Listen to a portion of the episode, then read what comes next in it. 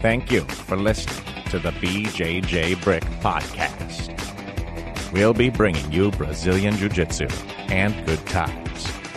We hope to flatten your Jiu Jitsu learning curve, help you get the most out of your grappling ability, and meet your goals both on and off the mat. Welcome back, my friends, to the BJJ Brick Podcast. This is episode 152. My name is Byron. I'm here with my good buddy Gary. Uh, Gary, how's it going, my man? You know, I'm just excited to be here for another episode of BJJ Brick. Uh, like we said last week, I couldn't believe we did 151 episodes. We're up to 152, and uh, you know, it just uh, it's like the train that can't stop. It just keeps rolling, and, uh, picking up, picking up more listeners on the way. Yep. Every week we seem to have one more episode, and that's the way it's been going, and that's the way we hope to keep it going.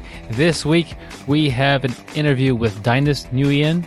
Uh, Dainis is a uh, martial artist for life. He's uh, done judo, uh, Brazilian Jiu Jitsu. He's a very active competitor. It's fun to watch as well. So we're happy to bring you that interview. How would you like to get the show notes emailed to you every week? Well, there's an easy way to do that, my friends. You can go to our website, bjjbrick.com, or the Facebook page, Facebook slash bjjbrick, I think.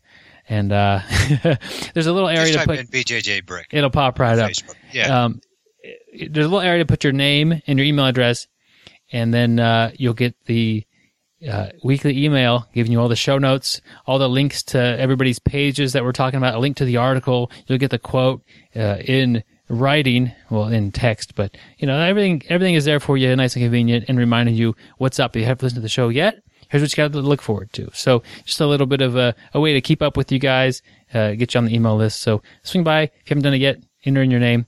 Yes, but best part is absolutely free. Just takes about two minutes at that. Maybe not even that, Gary. You know, and Byron mentioned uh, the website BJJ Brick and the Facebook page BJJ Brick, and you know, every now and then we get somebody to ask us, "What is a BJJ Brick?" And um, you know, and hey, and you know what I always say? Hey, sir, that is a good question. but um, I, we probably don't talk about it enough. But what we consider a BJJ brick, you know, well, first of all, we got to build a strong foundation, and we're building that, you know, one brick at a time. We're, you know, it's got to be strong, and bricks are very strong. But basically, as we start jujitsu, we're, we're going to get really, really good at some moves. Um, you know, whenever you're in trouble, you kind of fall back to that move, or, or when you're trying to finish, you fall to that move, and you know, maybe a kimura, maybe a guillotine, maybe a straight ankle lock, but you you get so good at that move, that one move, that it's like a brick. It's like getting hit with a brick. Somebody smashing you over the head with a brick. It's over. You're going to sleep. Uh, when Byron goes for, you know, his armbar, I'm I'm it's over. It's his brick. Or, you know, when, you know, somebody, Matt Lowe goes for his, his leg locks. It's done. I, I'm not getting out of it. And basically that's what that is. It's something that you're so good at. It feels like you're getting the, your opponent's getting hit with a ton of bricks. So, um, uh, just a little expl- explanation of what we mean by BJJ brick. Good idea, Gary. Kind of just uh, for everybody who's new, and we don't talk about it even once every three or four months, so it's less than that. But uh, yeah, get good at some techniques. I think uh, at the height of my uh, of one of my frustrations was watching students try to learn new things constantly and never having any sort of a focus or or anything to work on like for over the course of even a month let alone uh, you know a year and get good at something and i was like you guys gotta build some bricks so uh I, I still think it's been a long time. We've learned a lot since then. I still think that building bricks is a great way to get good at jujitsu or any sport or really anything. You got to have uh, something, a specialty, something that you're really good at. Yep. And uh, and as time goes on, you'll get more bricks in your tool case. So um, uh, you're going to get better and better at, at other moves. So you'll have more than one brick, which is always good. Yep. As time goes on, we have definitely a big appreciation for our continued support on Patreon with our, our biggest supporters, uh, Alexander, Sean, Greggy, and Rob. Always been there for us and, and helping us uh, produce the best quality show we can. Uh, it's, it's just Gary and I over here, and we're doing the best we can, but uh, we're motivated by by the support to do uh, the absolute best. We feel like we owe to those guys and everybody listening who's got, who who's taking the time to put us in their ears and, and listen to what we have to say and listen to the show every week. So uh, thank you for listening, and thank you, especially thank you for the Patreon supporters. Uh, so uh, if you want to support the podcast, check out the check out the video about Patreon in the show notes, either on the website or in your inbox. Either way is pretty easy. Yep. Hey, and there's also another way to sh- support the show. And uh, Byron has come out with an audiobook, and it's called Your First Year in BJJ. It is two and a half hours of content, um, basically just like this show of Byron uh, uh, discussing what you're going to run into on your first year. I mean, it goes everything from you know picking a school um, to getting ready for your first tournament. So um, you know, it's there's a lot of different topics, and your first year is a tough, tough year. It's uh, if you get past that first year, you're probably going to stick with it. There's a lot better chance. A lot of people do drop on that first year, and that's what we don't want. We want people to uh, have fun that first year, to get better, to stay motivated, to stay positive, keep training, and spread that bug of jiu-jitsu. So definitely check out uh, the link to it on the show notes. It's called uh, Your First Year in BJJ.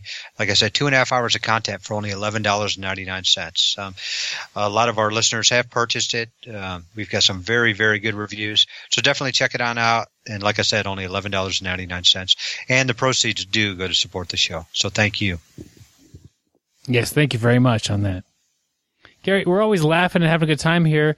Uh, what does that have to do with our quote of the week?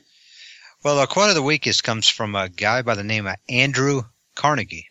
And I think he's a pretty famous person. And uh, his quote where there is, oh, sorry, his quote is, there is little success where there is little laughter. Uh-huh. Andrew Carnegie, the the titan of steel in American history. Uh, if you guys aren't familiar with him, he really revolutionized the steel industry, and he uh, ruthless businessman.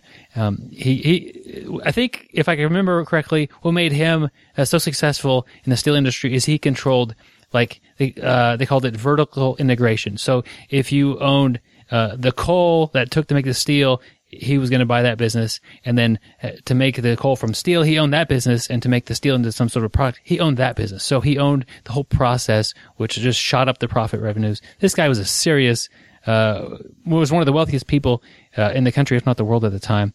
And here he is, you know, valuing some laughter in order to have success. And I think this is true in business or definitely true on the mats. If you're not enjoying the process, you're not able to cut loose and have fun a little bit with jujitsu, uh, your long-term success is in jeopardy. That's for sure. Gary, what do you think about that?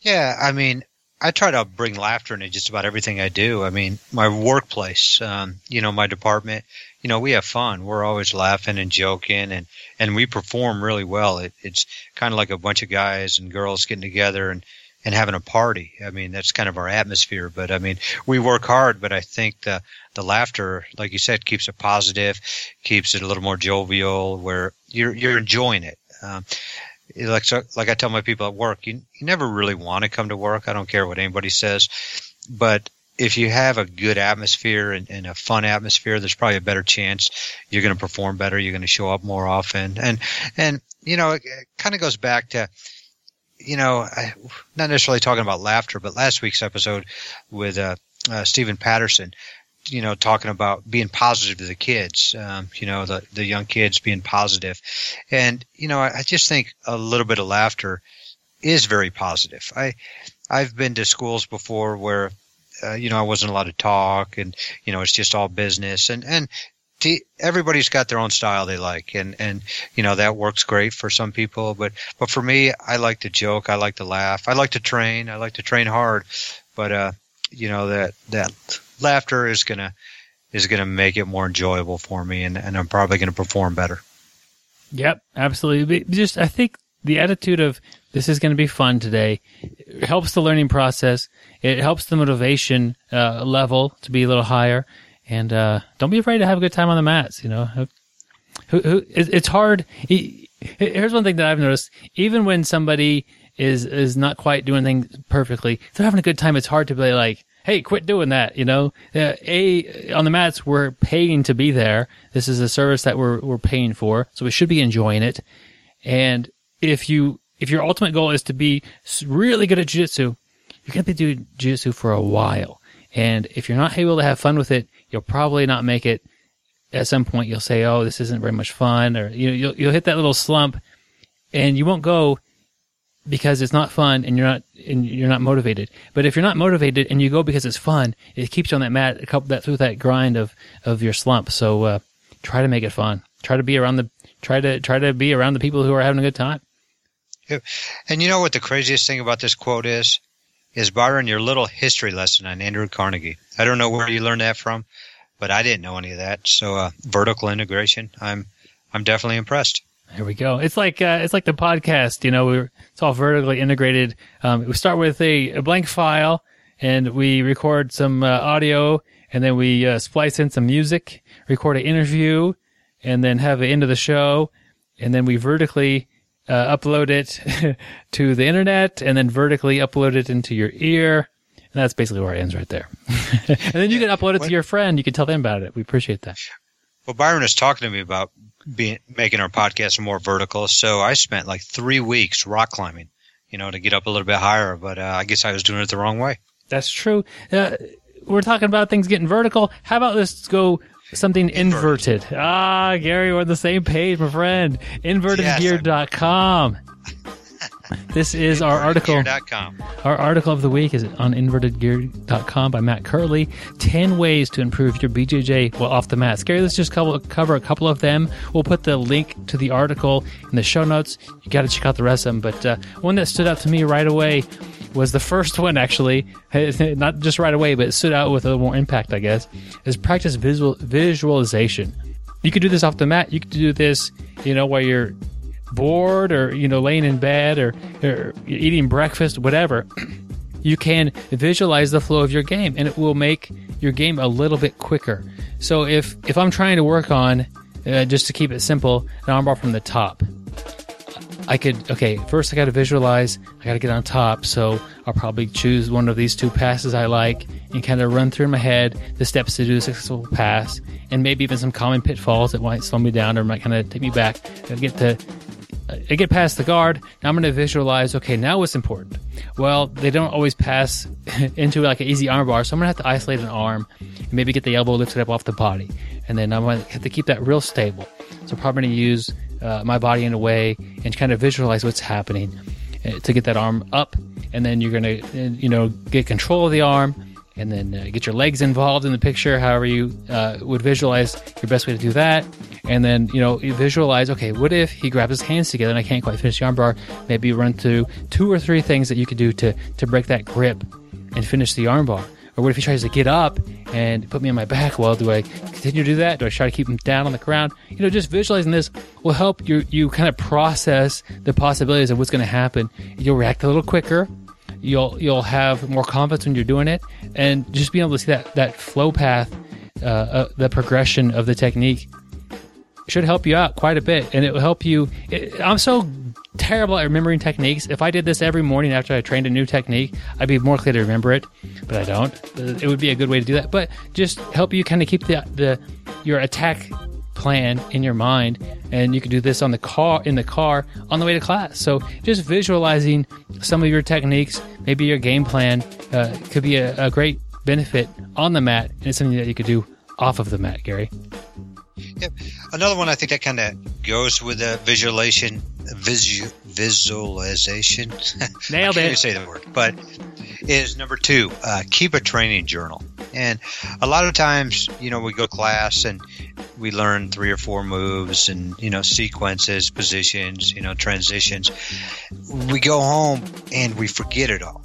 And basically, what I like about a training journal is, is sometime after class, after practice, I will just sit down with a with a little notebook and I'll kind of try to remember back, almost like visualization. I'm trying to go back to what we did in that class that day and write down kind of what I learned. And, and, you know, sometimes I'll even go back later on and the notes don't make that much sense, but it seems like it pulls up in my brain that I was like, okay, you know, once I start repeating it, I'll be like, okay, this is what I wrote down that day. I kind of remember it. But um, I've, I've just learned so much through the years that a training journal has really helped me remember some of the stuff. And, and every now and then I'll even have a, a move or a position that I've kind of stopped using and I'll go back and I'll, I'll go through my training journal and I'll be like, oh man, I forgot about that. And my next uh, next time I train, I'll always bring that out just to uh, try to get it back into my uh, my game plan. Very nice, Gary. I, I like to. I'm to skip down to number four. Uh, analyze your strengths and weaknesses. Uh, this is a great off the mat activity you could do.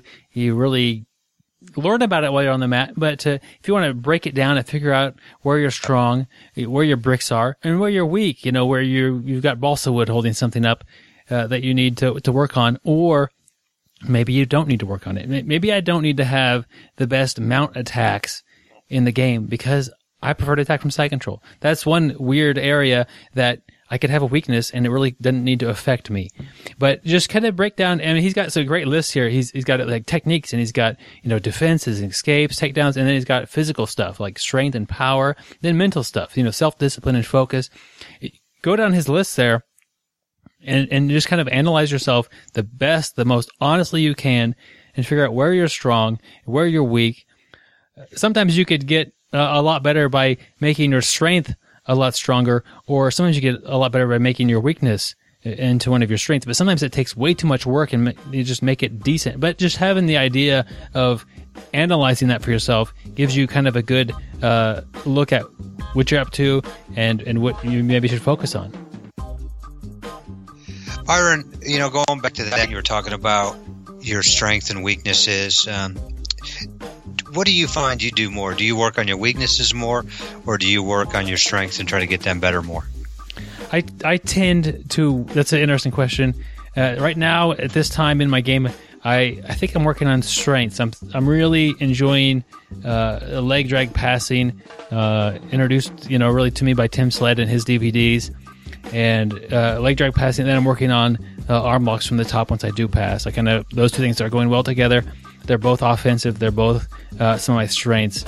Uh, I do occasionally find a weakness in my game, and it's hard to get super motivated to work on that weakness. You know, um, but that's a big deal. I remember last time uh, really working on a weakness was like getting out of side control. We Gary and I drilled that a lot, and now it's one of my strengths. I'm confident my guard. If it gets past, I'll be in side control uh, for less than a few seconds, uh, if you know a lot of times anyway, and I get my guard back.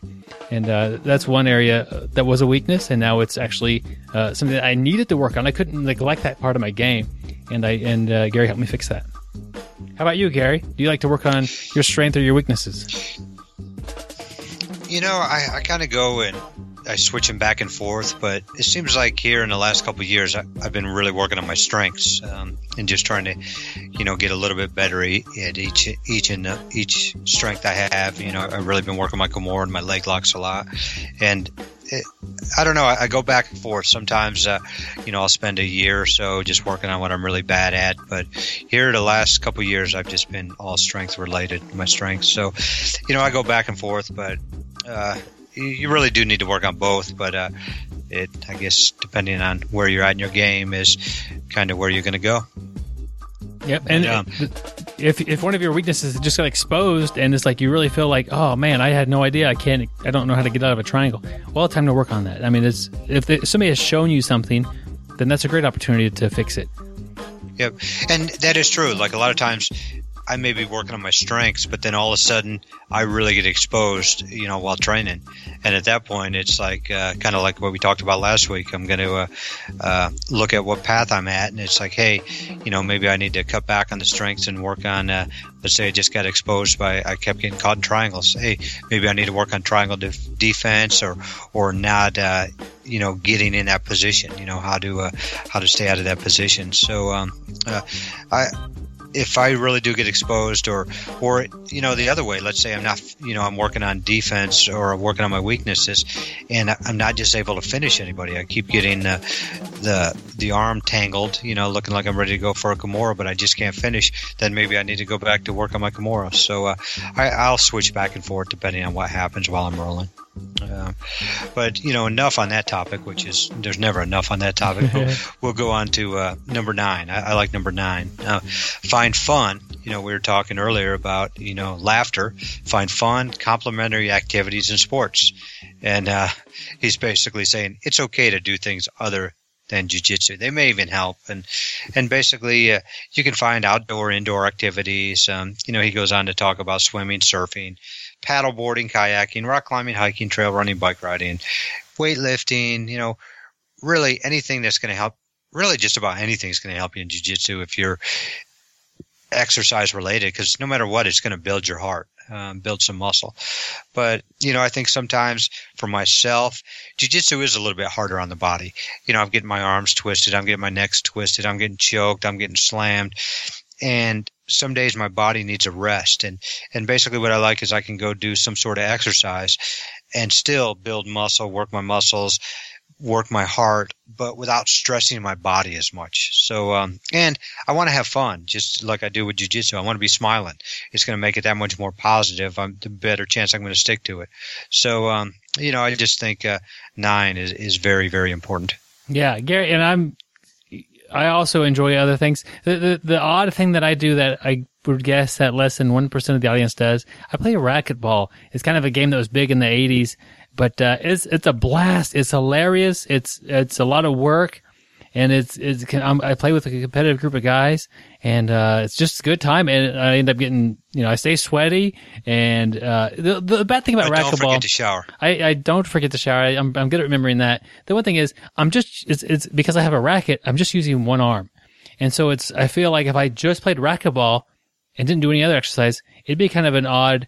It's a good cardio, but uh, muscle wise, I'm really doing nothing with my left arm at all. And that's jujitsu kind of brings more balance to that. And you got to use your whole body in jujitsu. So it kind of helps me balance that. But, uh, I play racquetball a couple times a week. Have a good time. We know we're laughing, and like having a good time on the racquetball rink.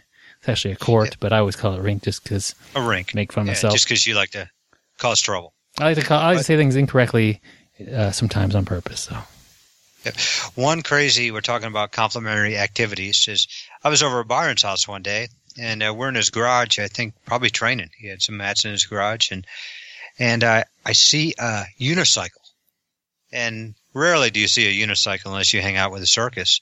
So I was like, man, I bet that would be great for you jiu-jitsu, um, you know, balance wise, and and I, I kind of looked at it and uh, thought about trying to get up on it, and saw about how unstable it was, and Byron said it was very, very tough. And I decided not to try it before I got a concussion. But uh, I think that would be a, be a good exercise for your balance. Well, I uh, my wife teases me about twice a year about not being able to do the unicycle because I have one, so I can't do it. It uh, I think she just wants to get me to get on there and, and bust my butt uh, falling and, and, enjoy that process. But it, it is very difficult. I'm sure it would be something that either one of us could learn if we wanted to put some time into it. It's definitely a weakness in our game. But uh, well, I think once you actually do get up on it, you know, and you spend a good probably 20 or 30 seconds up on it, I think we should uh, hook a rope to your car, get you up on it, and then I'll I'll I'll go I'll pull you down the highway. I think that would be, and then we could tape that. Okay. I think that'd be great to videotape it. We put that on our YouTube channel that people are subscribing to. Yep. but we would like to thank uh, Matt Kirtley for the article. You know, just an awesome article, and um, you know, just great ways to uh, to increase your game while off the mat. Which uh, we're never always going to be on the mat, so uh, when we're off it, we uh, want to find out how to get better. Yep, awesome stuff. Uh, we mentioned four of them. There's another six to go. Check out the link in the show notes, or go to invertedgear.com and check out the article there. So uh, thanks, Matt, for the uh, great article. Always good to read his stuff. All right, with the article wrapped up, I think it's time, Gary, to get on with the interview with Dainis Nguyen. He is the most interesting grappler in the world. He once started a wave at ADCC. 23 people drowned. He has vowed to never repeat this act of carelessness. He did forward rolls to the top of Mount Everest. He once shrimped so hard he accidentally opened a red lobster. I don't always listen to podcasts, but when I do, I prefer the BJJ Brick podcast. Go for the submission, my friends. All right, my friends, I'm happy to bring Dainis Nguyen to the BJJ Brick podcast. Dainis, welcome to the show. Hey, thanks a lot for having me, brother. I appreciate it. Yeah, I'm I'm happy to to have you on the show, get to know you a little bit better, and, and we got a lot of stuff to talk about today. So, uh, really uh, looking forward uh, to getting to that. Could you just kind of uh, give us a little introduction about uh, maybe a little personal history, um, maybe your start in martial arts, and kind of where you're at and what you're doing? Uh, yeah, for sure, for sure. It's been uh, it's been a long journey, and you know I've, I've enjoyed it. I started. My dad put me in judo when I was a little kid. The whole family, because he was a judo black belt as well and I actually didn't like it when I was a kid, but I was forced to do it up until I think maybe 13, 14, and I got then I started getting really good, so I enjoyed doing it, and I just did so on my own will. Then uh, I was competing internationally in judo. Then judo got really expensive to travel, and I, I had already started BJJ like a, a year before, so to improve my judo game, I wanted to use some BJJ, but um, it, it, it never happened, right? So what happened was um, I went to uh, I, I decided was too expensive, so I just moved to doing jujitsu. I just trained jujitsu all the time, and then I really enjoyed it. And I just uh, continued with it, and then along the way, I got to win like almost all uh, all the local competitions around Ontario. I even placed at some international events, like uh, in the Abu Dhabi World Pro and some big IBJJF competitions. And then now I have my own academy uh, for about three and a half months now, and yeah, it's been a it's been a crazy journey. You know, I never thought I, it would come to what it is, but I'm really grateful for the position I'm in right now. Yeah, uh, Dainis, I got to know you started uh, and and did judo for quite a while. Uh, watching you compete, there's obviously I could see like influences of that. Can you maybe explain that a little bit and how uh, some of that judo has carried over to to your uh, Brazilian jiu jitsu? Yeah, yeah, for sure. Well, judo is really good, like for takedowns and explosivity. Like in judo, everything has to happen really quickly because it's in a. That's why it's in the Olympics because it's a spectator-friendly sport. So lots of explosive throws. It looks really nice. And what I did was when I changed to jiu-jitsu, what I started, I, I'm just a jiu-jitsu guy, but I brought that judo explosivity and those quick throws. And what I did is I would do those quick throws at first, and just hang on to people because I didn't know any better. But as I started going up the ranks, I, I tried. I said maybe I'll throw them, and instead of trying to land on them hard, I'll back off the throw, and then I can start doing a submission as you know before they know what's happening. So then I started doing that more and more, and even drilling this. And people don't have time to react. If you throw and as they're falling back off the throw, you can jump into arm bars. Uh, you see it happen a lot in uh, my highlight reel. So judo is an excellent tool. It, it makes you really strong, uh, judo, you have to be very physically strong upper body. The more you train, the stronger you're going to get. I think it's a, a little bit more uh, physically demanding than BJJ, but you have a big advantage coming, you know, just doing a little bit of judo into jiu-jitsu as in somebody has who hasn't done anything and is just signing up for jiu-jitsu. Would you uh, recommend somebody who's wanting uh, to just get better at competing in BJJ? Would you recommend them doing a judo class here or there to try to help that out? Yeah, hundred percent. Because BJJ, there's there's two games, right? There's a guard passing, and then there's the guard. Usually, not many people play takedowns. But now, what happens is it's you have to be you, you can't just be one dimensional, right? Because it's uh, the jujitsu is two dimensional. So if you only play the guard, or you only or you're only really good at passing, you know what happens when you let's say I really like uh, playing guard well, I don't have a, a top game. So I sweep the guy, and then the guy's always going to sweep me back if I don't have a good top game, right? So it's very important to have that option of, of being able to take the guy down. If the other guy's a top player too, why are you going to pull guard, you know, if you know that you can pass his guard? So you would try to take him down. And that's where you always want to have the option of fighting for the takedown. Also for self-defense purposes as well. You know, judo is very effective for controlling the guy, throwing him, and if you're really technical, you don't have to hurt the guy either, right? So you know, and you can't you can't pull guard in a street fight as well. So it's very good, you know, to train judo and BJJ. It'll give you a big advantage. A lot of the like the top guys in B in BJJ right now, they uh they they, they all train judo as well.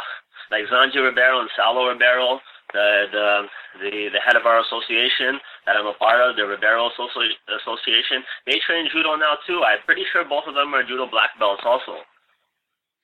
So, if somebody's going to go uh, do some judo training, do you recommend that they just go and just learn judo for judo, or do they try to try to match like what they would do in a BJJ match? Is there um, a recommendation for me on on what they should be thinking about while they're doing the judo? Yeah, yeah, for sure, for sure. It's way better, in my opinion, to go to a judo school to learn judo because like uh, you know if you want to be good at something just train in that. You want to be better at boxing you box. Or you want to be better at judo you just got to do judo. But you can't like attach it with the BJJ just try to go to learn judo for what it is and then you can combine both of them after. If you're always bringing the BJJ mentality to judo it's not going to work you know? It's it's going to be more diff- you're going to you're going to have a slower time picking things up. So yeah Yeah, that that makes a lot of sense. And uh, Dainis, I got to tell you, um, we had uh, several months ago uh, Travis Stevens, uh, U.S. Uh, silver medalist in judo, and I asked him a similar question. He said basically the same thing. You've got to, if you're going to ju- go to judo, learn judo. Don't worry about doing uh, Brazilian jiu-jitsu. Once you get good at it, and once you figure it out, you'll be able to combine the two. And and perfect. Um, it's nice to see because I don't know the correct answer to that question. uh, Like just by like thinking about it, it's nice to hear guys like you and him say the same answer, and it just it's reassuring that that that's that's really good advice. Go there and learn the judo, and then uh, after you figure that out and get good at it, you'll be able to incorporate that into your Brazilian jiu-jitsu game. Hundred percent, brother. And you know what? Like uh Travis is a really good guy. I have a lot of respect for that guy. You know, congrats to him. He just won a silver medal for the for, for the U.S. You know, uh, that's that's a really big accomplishment. I know last year he barely missed being in the finals. He lost a crazy match with Oleg Bischof. He could have easily been in the for gold or silver, but instead he fought for bronze, and then he lost a very close match to the actually a Canadian guy. For so for him to come back after these four years, I have a lot of respect for that guy. You know, he's definitely a hardworking guy. He's got some injuries, and uh, he he learned jujitsu fast because he had a really good attitude. You know what I mean? When I started, I didn't I didn't pick up this idea until probably I was like purple or brown belt. I you know I had a really bad attitude. I I just tried to use like judo in my BJJ, and I would I got a little arrogant because I thought that jujitsu judo is better than BJJ because I wasn't doing BJJ, but I was still winning tournaments as a white and blue belt. Then as a purple belt, then I started losing a little bit to some smaller guys locally, and then I thought, hey, maybe you know I'm not doing this whole jujitsu thing right after all. So then I actually started paying attention in class and paying attention to the rules, and it really humbled me and then opened opened me up to the sport and to where I am today. Uh, It was a actually you know mind mind opening experience. And now I tell all of my students as well. You know, like you know, like be humble, guys. Always try to learn and stuff. Never think you know it all because I just got my black belt not so recently, and then even in judo, I got my black belt like three, four, five years ago. I don't I don't remember how long. And then when I got my black belt, I've learned more since I've got my black belt than at, than at any other belt because now my my mind is open to you know so many more possibilities. I really appreciate you sharing about uh, struggling the transi- with the transition over to Brazilian Jiu Jitsu and, and how your attitude eventually changed. I'm curious to know uh, what changed on the mat. What techniques did you start to pick up, and, and what actually uh, changed in your game when you uh, started looking more at Brazilian Jiu Jitsu as uh, as a martial art and not just a supplement to your judo? Well, like a lot of things changed. I started picking up a lot more techniques, and mainly like like techniques that are not familiar to judo. You know, like the guard and like spider guard, De like all the new school style of jiu-jitsu was what I was missing, right? So that's that's yeah, that's pretty much it, right? And then, but then it's endless, right? Yeah, I started picking up even like the Eddie Bravo system, like you know his rubber guard system. My mind just opened up to everything that I saw, and I watch a lot on YouTube, and I'm always watching fights and even lower belts, and I'm analyzing what people are doing. So I'm always open to all the new things. Sometimes when I referee and I see like blue belts do some really cool techniques, you know, maybe every guy is like good at that one technique that they practice so much. So even though they might only be like a purple belt, they'll be a black belt at like that one technique they do all the time. You know what I mean? So then I, I started, you know, just opening my mind even to other people's good techniques, things that I didn't think would be really practical and saw other people put it at work. And then I'm constantly learning more and more every single day. So from from everything, you know, jujitsu's evolving so much, all kinds of techniques. They're, they're it's it's endless, right? Worm guard, you know. I mean, look look where we've come. Yeah, and then of course with the combinations and things, it really is endless. Uh, the different possibilities that you could uh, link things together, and then the new techniques people are are, are coming uh, to the mats with. You mentioned Yeah, you mentioned about three and a half months ago you opened up your own gym. Uh, tell us what's up with that and how it's going. Well, it's going really well, right? So we've been open three and a half months. Uh, Sarah and myself, we we built the whole gym pretty much. We tiled it. We did all the construction work. You know, it was crazy, and uh, we just we decided to have our own place because we were renting somewhere else before, and then we and we moved like uh, an hour and a half up up east from where we were. Uh, there's not too many jiu-jitsu schools out there, and uh, we had a lot of friends, a lot of people uh, asking us to open up an academy. So yeah, we we built it. You know, 1,500 square feet of mats. We wanted to make it mostly mats. We built the mats and everything ourselves. So you know, it was a crazy experience. And now we already have uh, close to 60 members.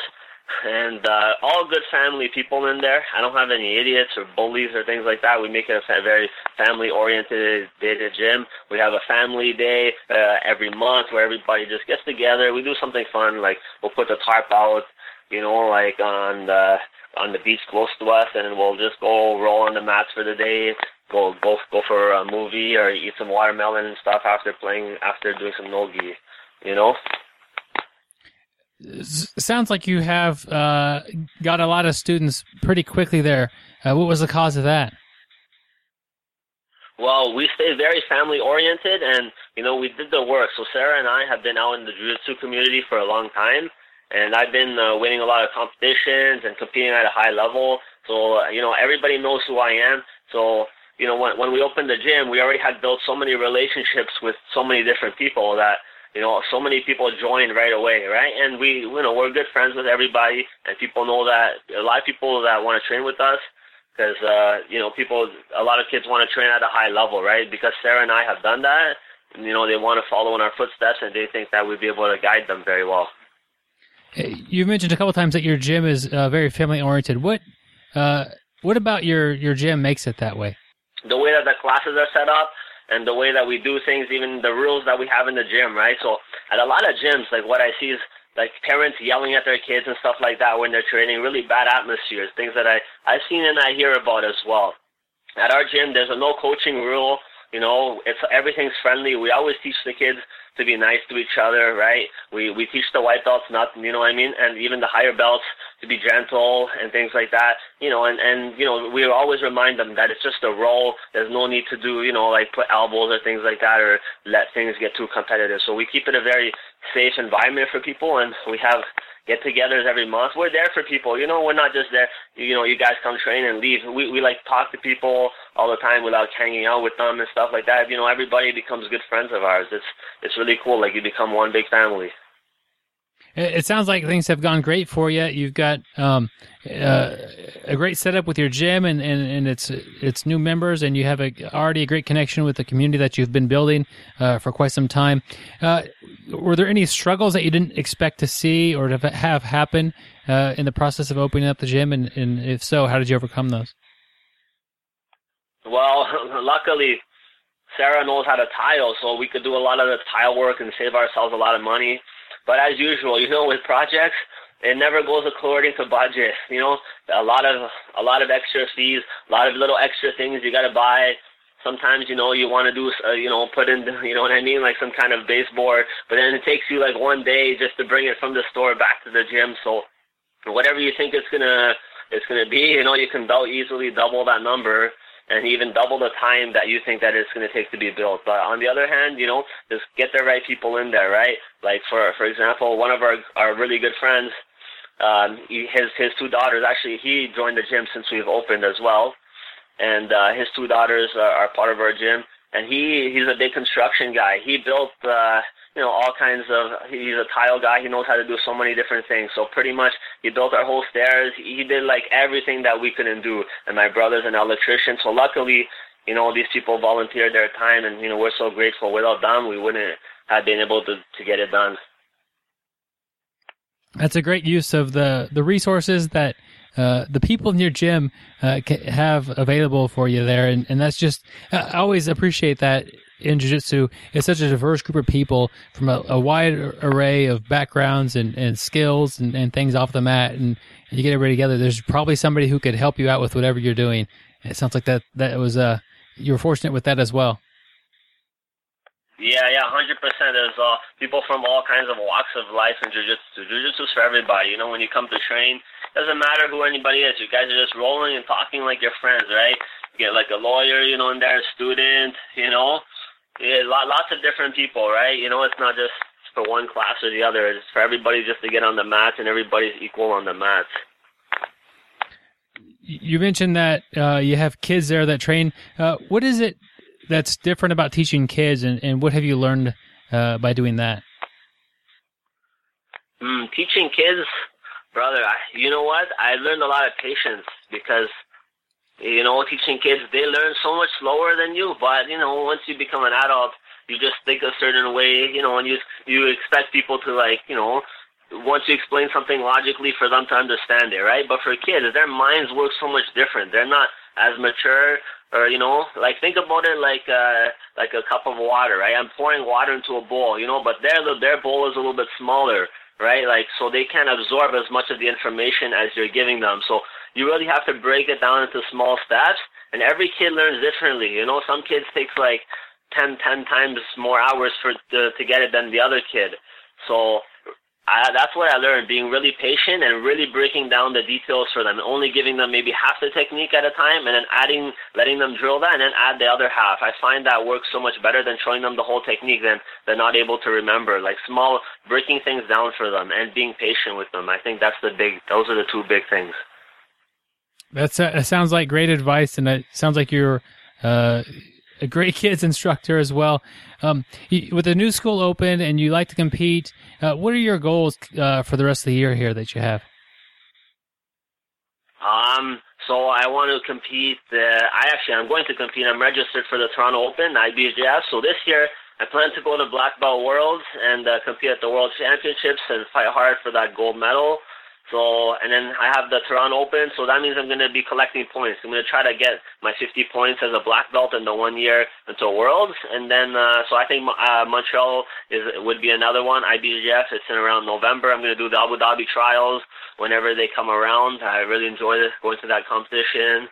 And then the Buffalo BJJ Open as well. I'm going to go with a bunch of my students.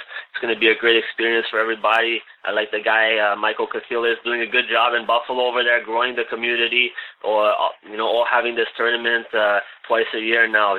Uh, it's really good to be a part of it. Cool. It sounds like you've got a lot on your plate there, and you're, and you're a busy guy. Um, talking about competing a little bit, uh, people are always wondering what somebody does the leading up to the competition as far as um, like 20 minutes before the competition what are you doing if you've got a tough match and it's you've, you've got about 20 minutes to go before you're on the mat? Uh, how are you getting ready for that? Well you know uh, depends. Was it like first match or just like in between the day like in between your matches? The first match or like uh yeah yeah like like the your bracket's getting ready to start. Okay um, you know what? You just gotta just gotta relax, right? Like the thing is, I find people put so much pressure on themselves. You know, not just in jujitsu, but like in in life in general. So you can't think, oh my goodness, I trained so hard for this. Oh, I better win. You know, my girlfriend's watching. My friends are here. You know, what happens if I lose? You know, my instructor's not going to be proud of me, and all these things. But uh, at the end of the day, man, people don't care if you win or lose. You're the you're the only one you know, that makes a big deal about it. It's not about that. People aren't there to watch you win or lose. They're just there to support you and to help you after you make uh, mistakes. You know, your instructor helps you, and and your game gets better, right? So you know, that's pretty much it. Yeah, that, that that's good advice. You've got to, especially if you find yourself too excited, you've got to learn to, to calm yourself down and try to uh, try to get yourself to perform perform better without being too nervous and, and too anxious. Um, how big for is? Sure, for sure, for sure. Like you can't stress yourself out too much about competing because, or else you put too much stress on yourself, and when you're stressing out, you can't think properly. So the key is just, you know, trust yourself. You trained hard, but you don't have to tell yourself this. Just try to remain calm and just cool minded and just relax. You know what I mean?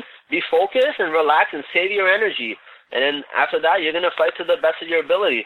As long as you don't put pressure on yourself, because then when you put pressure on yourself, you get tense, you you're uncertain about little things that you would naturally do. So just gotta re- go in there, relax, and stay focused. That's it. It's very simple. You know what I mean? And that's that's that's it. And other than that, obviously, don't eat a big meal before you gotta compete. Eat something you know you can digest, something that you know you've regularly eaten before.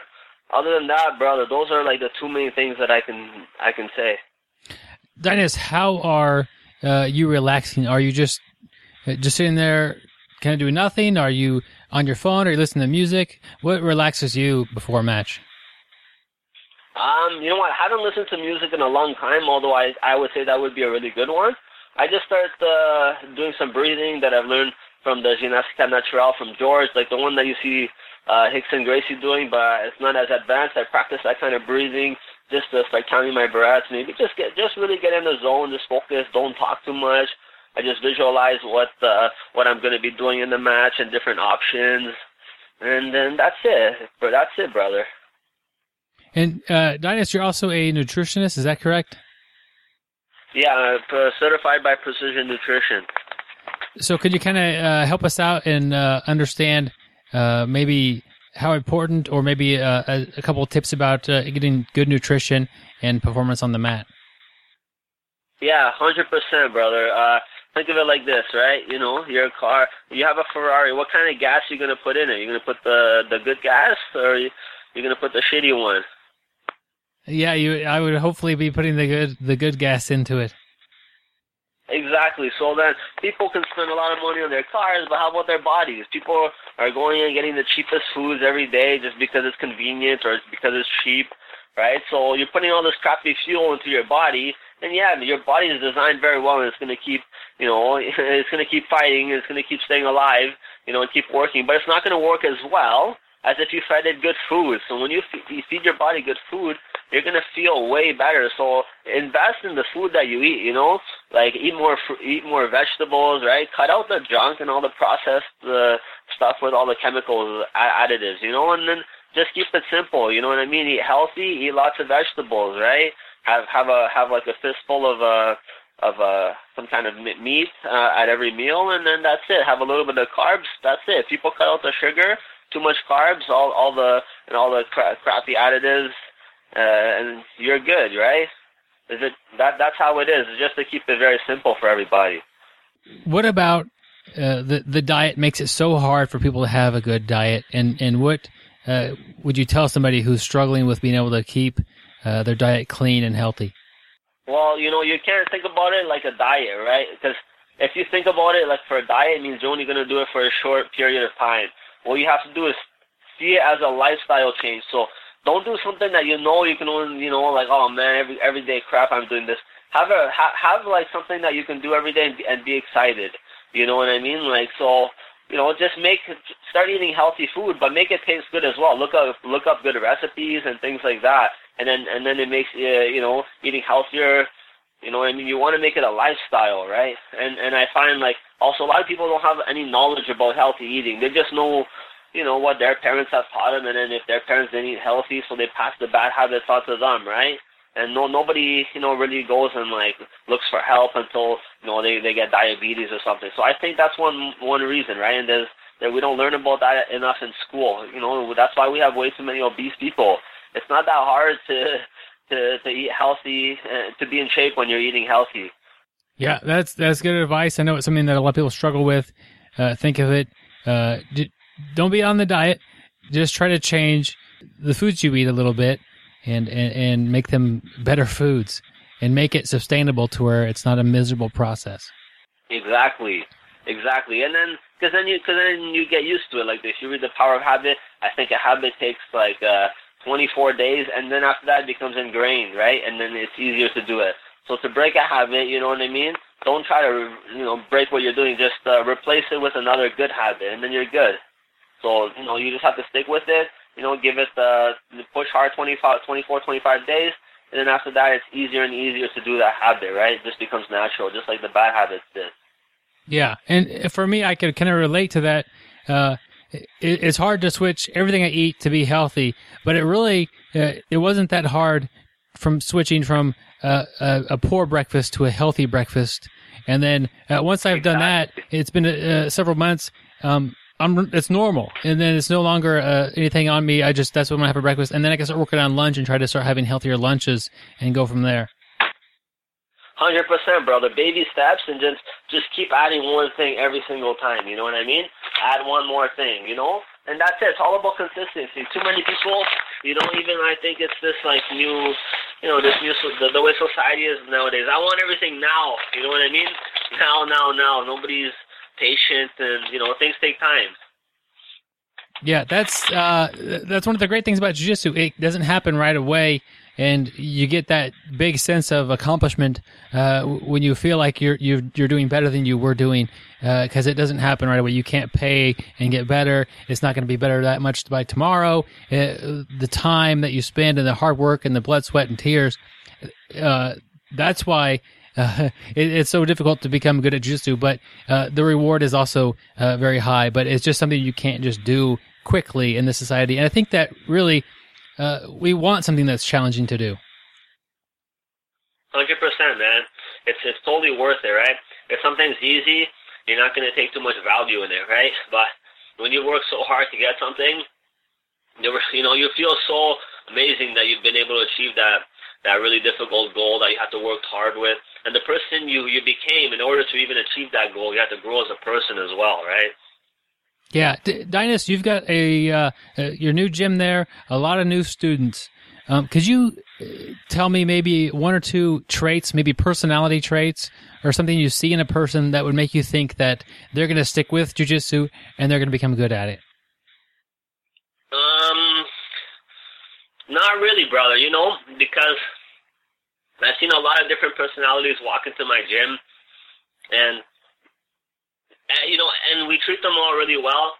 It's tough to see who who will stay with jiu-jitsu. The people that are very persistent, you know what I mean? Those are the ones, the ones that are just gonna grind it out every single day other than those people, right? That's probably the only trait I would uh, I would say that you know you can would make somebody want to stick with jujitsu. If if you're persistent, you'll do really well at it. But you just can't expect to get it tomorrow. You know what I mean? You have to be patient and you have to be persistent, and eventually you're gonna get it. It feels like you're gonna be getting beat up all the time at the beginning. You're not getting better. Everybody just keeps smashing you. But after like three months, six months, another new guy joins the gym you guys got to be ready, you know what I mean, to see the difference, right? Because now you have somebody else to compare to that you've been training for longer, and then that's when you're going to start to see your improvement. That's the hardest part about being a white belt, that there's nobody under you. Because in my opinion, you have to have three different kinds of training partners to, you know, uh, for optimal growth. So you have to have somebody a little bit lower level than you, then, you know, any new techniques you learn in class, it's hard to practice somebody same level or higher level. So you try it on them first and try to figure it out with them because you know, they're a little bit easier to deal with and you're more experienced. Then you have some have to have somebody similar level. Sometimes they beat you that class, sometimes you beat them, but it's always a really good fight, and you guys keep each other's you know competition fires going. So guys that are competing a lot, it's really good to train with other competitive guys because you push each other so much and makes you get so much better, so much faster in training. Now, it's always important to have somebody higher level than you, somebody that can quite literally just kick your ass because it's really important to stay humble. When you become the best guy in the room, you know, a lot of people, you know what I mean, they're going to start to get arrogant and this and that. It's just human nature, you know what I mean? But you just got to keep yourself humble. You really got to keep a check on yourself. And the best way to do that, you know, especially for, for like the younger guys out there, you got to have somebody in class you know, that's uh, that taps you all the time, right? So you know what it feels like. And uh, you have to have the fine balance in between those three. It's really important in people's jiu-jitsu journey. I think that's the fastest way to learn. That's uh, that's a very interesting concept. Having uh, some the three different training partners, uh, people who are not as good as you, people who are about equal, and somebody who's uh, significantly better, and, and and how that works uh, developing your game. Can you maybe run us through a scenario of you learning uh, a new technique and how those three different training partners would help you uh, develop that technique? Uh, like like two different training partners. Like let's just say you're learning uh, armbar from mount, and then how uh, training with the different types of training partners uh, this this would play into that effect with with having somebody that's not as good as you, having the equal partner, and having somebody better, and, and how they could help oh, you. Okay. Oh, while learning technique. Yeah, well, w- while you're maybe not necessarily the technique portion of the class, but while you're rolling and you're trying to work on that technique. Oh, okay, okay. So now, like, I, I only practice uh, new techniques on um, on people that you know. I first try to get it to work on the lower belt. So let's say like I was a purple belt. You know, I, I just learned spider guard today. Obviously, I can't practice it against that guy that's my level. It's going to be really hard because I'm only able to do the stuff I'm really good at uh, against him because he's he, he's also my level. But I get somebody maybe like my size, uh, a little bit smaller. Then I can practice all the new techniques I learned in class. Then and, I, and then once I get it on that white belt, I say, now I'll try to do it against the guy my level. Now that my technique is progressing, right? Once I get it on him, maybe I'll, I'll even take my chance at the guy that can beat me up. Maybe you can hold him in spider guard for one second, and then that's that's how you use the progression of the technique. That's how I I do it personally. I'm not sure if that answers your yeah, question. Yeah, that it, and it makes sense. Uh, that, that's a it's a great way. I mean, it's just a great example of how important it is to have a team of people uh, different skill levels to to help uh, everyone out. And, and yeah, sure. to, to remember that you're one of those people to them as well. So uh, you know, you might be the, the person that's not as good as the other training partner, and they're trying the new stuff on you, or you might be the one of the top of the food chain, and they're really uh, bringing their A game every time you roll. Exactly, exactly. So if you only have like, that's the hardest thing about being a white belt is that you don't have anybody under you as well, right? So you're only getting your ass kicked until you're a blue belt, or like you know you've been training white belt, you've been training six months, eight months, then you start to figure it out, right? So then if new guys come, you can beat them up, but pretty much up, up until you're almost a blue belt. Then you have guys under you and over you, right? Blue belt and purple belt are, are the best because for those reasons, right? And uh, yeah, that's uh, that's it. Uh, what uh, advice would you have for a student uh, you know, you got a lot of family people there. Uh, things are happening, work, family, other obligations. If somebody could only come in once or twice a week, uh, what advice do you have them to get the most out of their training when they're there? Uh, like always, like I tell guys all the time, other than guys that train seven days a week, when you guys go there, I even tell the kids that you guys are only here for one hour. You guys are here anyways, you know. So even if you didn't want to hear whatever, you guys are here anyways.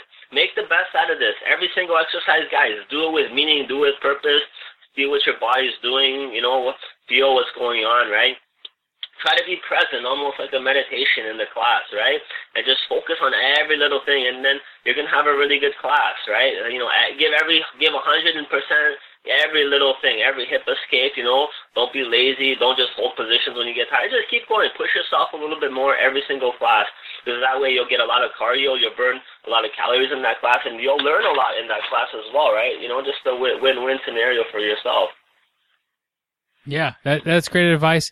Uh, what, so, what advice would you have for the person who maybe is uh, losing a losing a little bit of the motivation to come in and train at all? Uh, do you have anything to say to kind of get them to like be more inspired to just to get into class? Um, like man, you know, just show up. You know what I mean? Like nothing in life is easy. Just go to class. Just just try your best. You know, whatever it is, uh, something. You know, if uh, if you're having trouble, you know, I mean, just talk to the instructor, right? You know what I mean? Talk, try to talk to somebody if you have any issues about quitting. I'm sure people will give you some some kinds of tips. People are really nice at the gym, but you just gotta stick it out there and just you know and you're gonna you know whatever your goals are if you if you're trying to lose weight it's really hard for you at the beginning just you know stick with it every day guys gets a little bit easier a little bit easier a little bit easier right as you start to get better and as you start to get stronger right just don't give up you know like be persistent like that those those people are gonna go the furthest in jiu-jitsu and and that's it right that's that's all i would say guys just just hang in there you know it gets a little bit easier every day yeah, it sounds. Uh, hang in there and and rely a little bit on your teammates to help you out uh, through that through that tough time. Yeah, the, you know, people are friends. They're there for each other. You know what I mean? Everybody goes through tough times, right? So, you know, talk to somebody about it, right? Don't take it upon yourself. Do you have any advice for a student who's going to do their first tournament? For sure. Like I give them the same advice that I tell everybody competing. You know, guys, don't put pressure on yourself. Just go out there, by your best. Sarah and I, guys, we don't care if you guys win or you guys lose. We're just happy to see you guys practice the skills that you've learned in class so far. Practice some game plans, you know. And then if something, you know, happens, you guys lose, or even then we see something you guys can fix, we'll go over it in class, and then, you know, we'll keep work, working and getting better, right? It's just a cool, it's just a fun. I just tell them, just have fun, guys. That way they don't put any stress on themselves and they can just focus on fighting to the best of their ability, right? Yeah, that, that's great advice. And uh, any idea of? I know you got a fairly new uh, academy there, but like, how many people um, do you think will compete, like a percent wise, that are interested in that, doing that? In jujitsu, um, like fifty percent. You know, I, I think about like fifty percent of people that uh, that train jujitsu have competed. The other fifty percent won't. Those are people like doctors, lawyers, people that train like very easy, especially guys that like do surgeons. Surgeons, they have, they have to be very careful with their hands. So I say those guys will definitely never compete. Like there's some guys who just do privates, you know, and just do technique because they don't want to get hurt. Like those are the kind of guys. But other than that, like 50% of people compete. A lot of people compete, or they just try. You know what I mean? They just get in there, even if your master's, you know, master's two, 35 years old then you fight guys your age within five years, right? 35 to 40. So, you know, there's a lot more option for people to compete. So I think why that number is so high, I would say 50%. Yeah, may, maybe not active competitors, but we'll have tried it and, uh, and see what it was like. Exactly, exactly, which is really important, you know, to go there and see what it's like. Just put it into real application, right? It's like the closest thing to a street fight that you could simulate safe in the, uh, you know, using safety as well. Uh, back when you were switching and, and, coming over to Brazilian Jiu Jitsu and you were uh, mostly doing judo, um, what frustrated you in that transition? Mm, um, that the judo matches is just quick and then it stops. So I threw the guys all the time, and then it, was, the fight wasn't done. And judo was just an ippon. You throw the guy on the back, match done. But now I would throw the guy and hold him, and I didn't really know what to do, and so I just held him really hard. And eventually, some of the higher belts would take my back and do all kinds of stuff. And I was like, ah, man, what what is this crap they're doing to me? You know what I mean? So it was a really tough transition because judo people are really pretty stubborn naturally, you know. So yeah, that didn't help, right? It's uh, it was it was fairly difficult for me to to make the switch over. Then I, you know, like I said earlier, then then I opened up my mind when I was a purple belt and I got a better attitude. And part of that is too, you know, growing, becoming an adult as well, right? So I, I really matured and grew a lot since then. Are you uh, teaching judo classes at your academy? Yeah, one day a week for the kids. On Friday, straight judo classes, and then uh, one day a week I do BJJ, but with judo. So I, sh- I show them some judo throws, but we train BJJ in that class. Cool. That, uh, I'm glad you're doing that. It, clearly, there's uh, a great value in adding uh, that to your students' game, and, and you're definitely the person to do that. So that's that's great. Yeah, for sure, man. Thanks. Do you have any sponsors that you'd like to mention? Yeah, for sure. Um, I'd like to uh, thank uh, Hyperfly and uh, Josh, the owner from Toronto BJJ, and uh, George, uh, Defense Soap, you know, everybody that supports me, uh, all of my teammates at Toronto BJJ, and all of my all of my students at Team DNA BJJ. Thanks a lot, guys. You know, I, I appreciate everything. And where could somebody go to, to check out what you're doing or, or get a hold of you or go check out your gym? Is there a website or Facebook page? Yeah, they can. You can type in Team DNA BJJ on uh, on Facebook. Find our fan page. You can go to www.dnabjj.com as well for our schedule. It's uh, we're in Whitby, about an hour drive from uh, Toronto. So if you guys are ever in the area, you know, give us a shout. Come by, train, and uh, yeah. Cool, and I'll put links to that on the show notes. Uh, Team DNA, how'd you get the name? Uh, DNA. That's a that's a good question. You know, not too many people have asked me that. Actually, very surprisingly, but uh, Dainis. It stands for Dainis Nguyen's Academy, right? So that's my name, pretty much. So you know, nobody can copyright that, right? It's my name. Yeah, and it's uh, it, like your uh, says on your website. It's in your genes. that's exactly, cool. Exactly, It's in everybody's uh, in everybody's genes, right? Yeah, that's uh, I, I, like that. It's got uh, it, it's it's a cool name, and then there's also a cool meaning behind it. Yeah, thanks, man. All right, well, I thank you uh, for joining us today on the podcast. Do you have any final words for the audience? Uh, no, I don't have anything else to say, guys. You know, if anybody has questions about training or anything like that, you know, feel free to send me a message, guys. I'll give you guys like the you know, an answer to the best of my ability. I've been training a long time. Maybe I can help somebody and things like that. So, so don't be shy, guys. You know, if you have questions, send me a send me a message, shoot me an email. I'll be happy to answer. Awesome. I always appreciate uh, somebody who's willing to go out and, and help uh, anyone in the audience uh, with their questions. I really appreciate that, and it shows that you're really uh, in this to help people out and, and uh, to do your best. So appreciate that, and, and uh, thank you very much for the interview. it's been a pleasure talking with you. Yeah, cheers. Have a good one. Bye.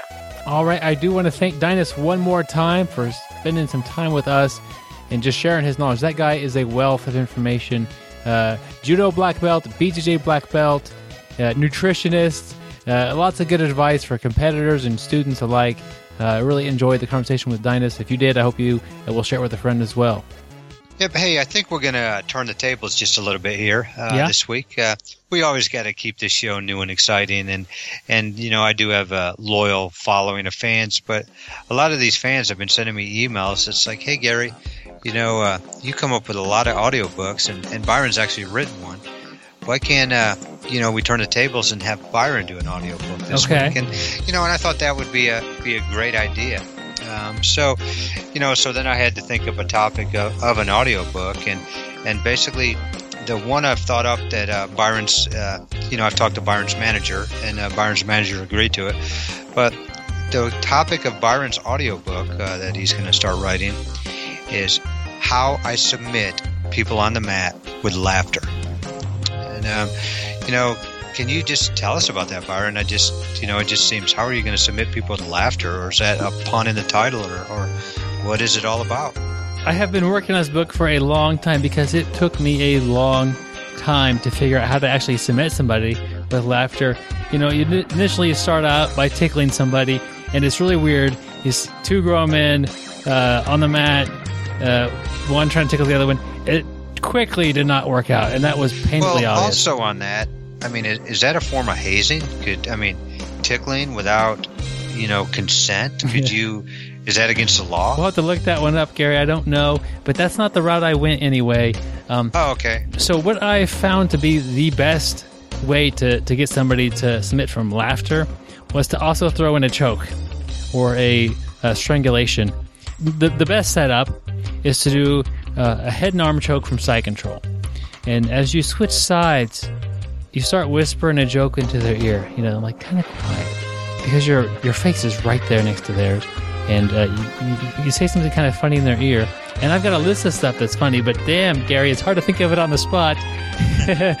but so you're gonna whisper a sweet little joke in their ear, and then it's nice because a lot of times in that head and arm uh, triangle, uh, from the top, they just have like a little bit of space where they're able to kind of not get tapped by that, and they're uh, they're moving uh, their laughter, their physical uh, shaking of their body will just that choke will just get sunk right in, and uh, with that little sound effect there, and it's a tighter choke.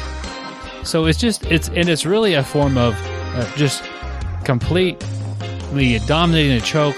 You, you've got the energy, You've got the, the wind to tell a joke while you're submitting somebody. It's kind of demotivating, but how mad can they be? They just heard a great joke. They just heard a great joke. Yeah, definitely. Um, but you know what I really like, and and your manager, um, yeah, let me have a couple of these clips. These are this one right here. We're, we're actually going to play. The good thing about this audiobook is we have uh, audio clips of people actually, you know, who have been submitted by Laughter with Byron, and I'm just going to roll one real quick. Okay. Yes, uh, hi, my name is uh, Bill, and uh, I've rolled with Byron before. And, um, you know, I've never been tapped by laughter before, but, you know, as Byron had side mount on me, and he, uh, you know, his knee slid over and he mounted me.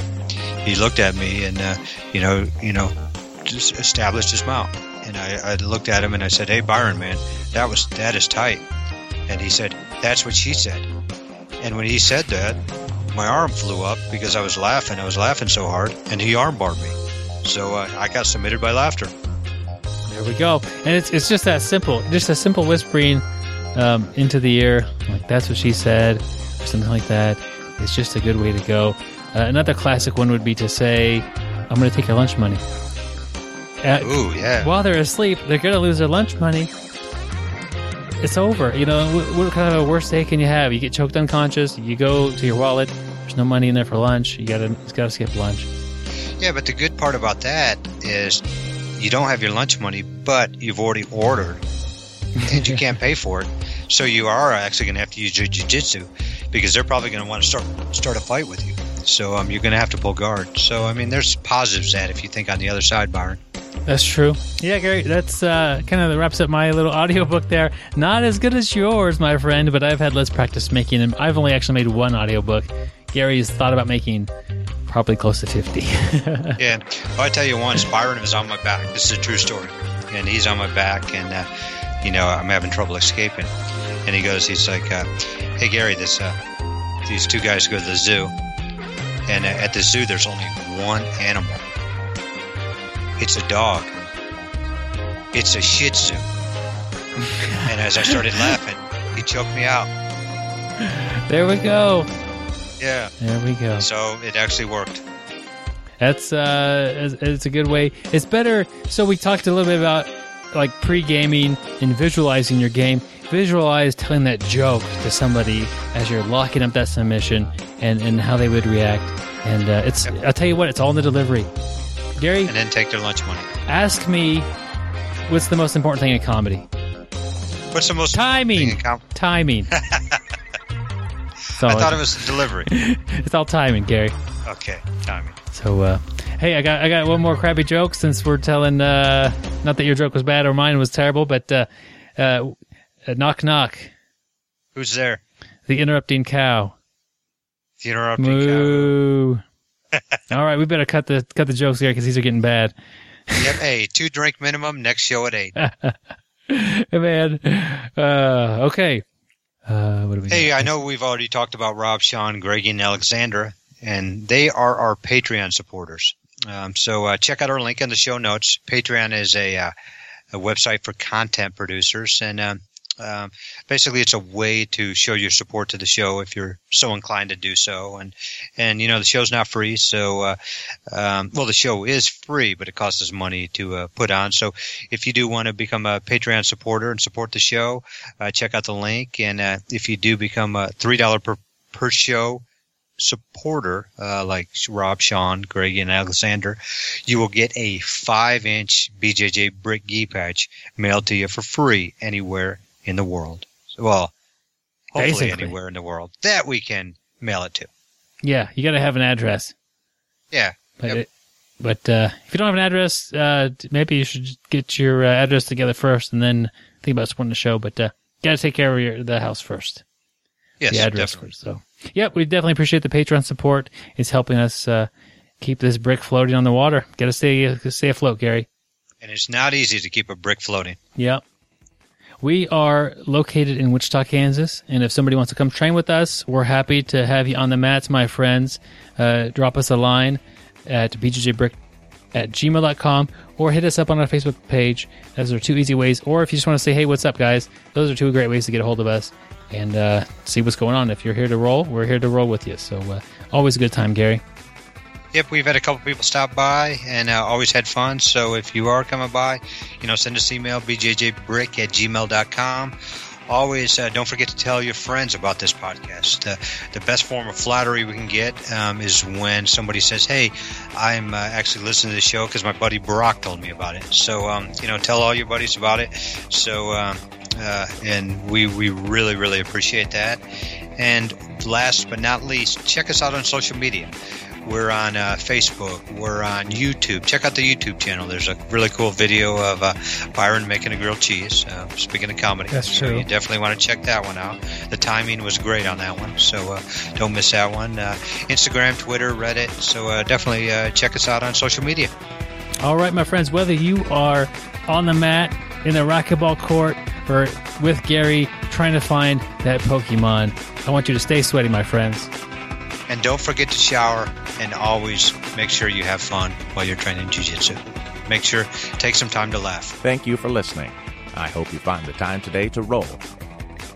After all, the best way to get better at Brazilian Jiu-Jitsu is to do Brazilian Jiu-Jitsu.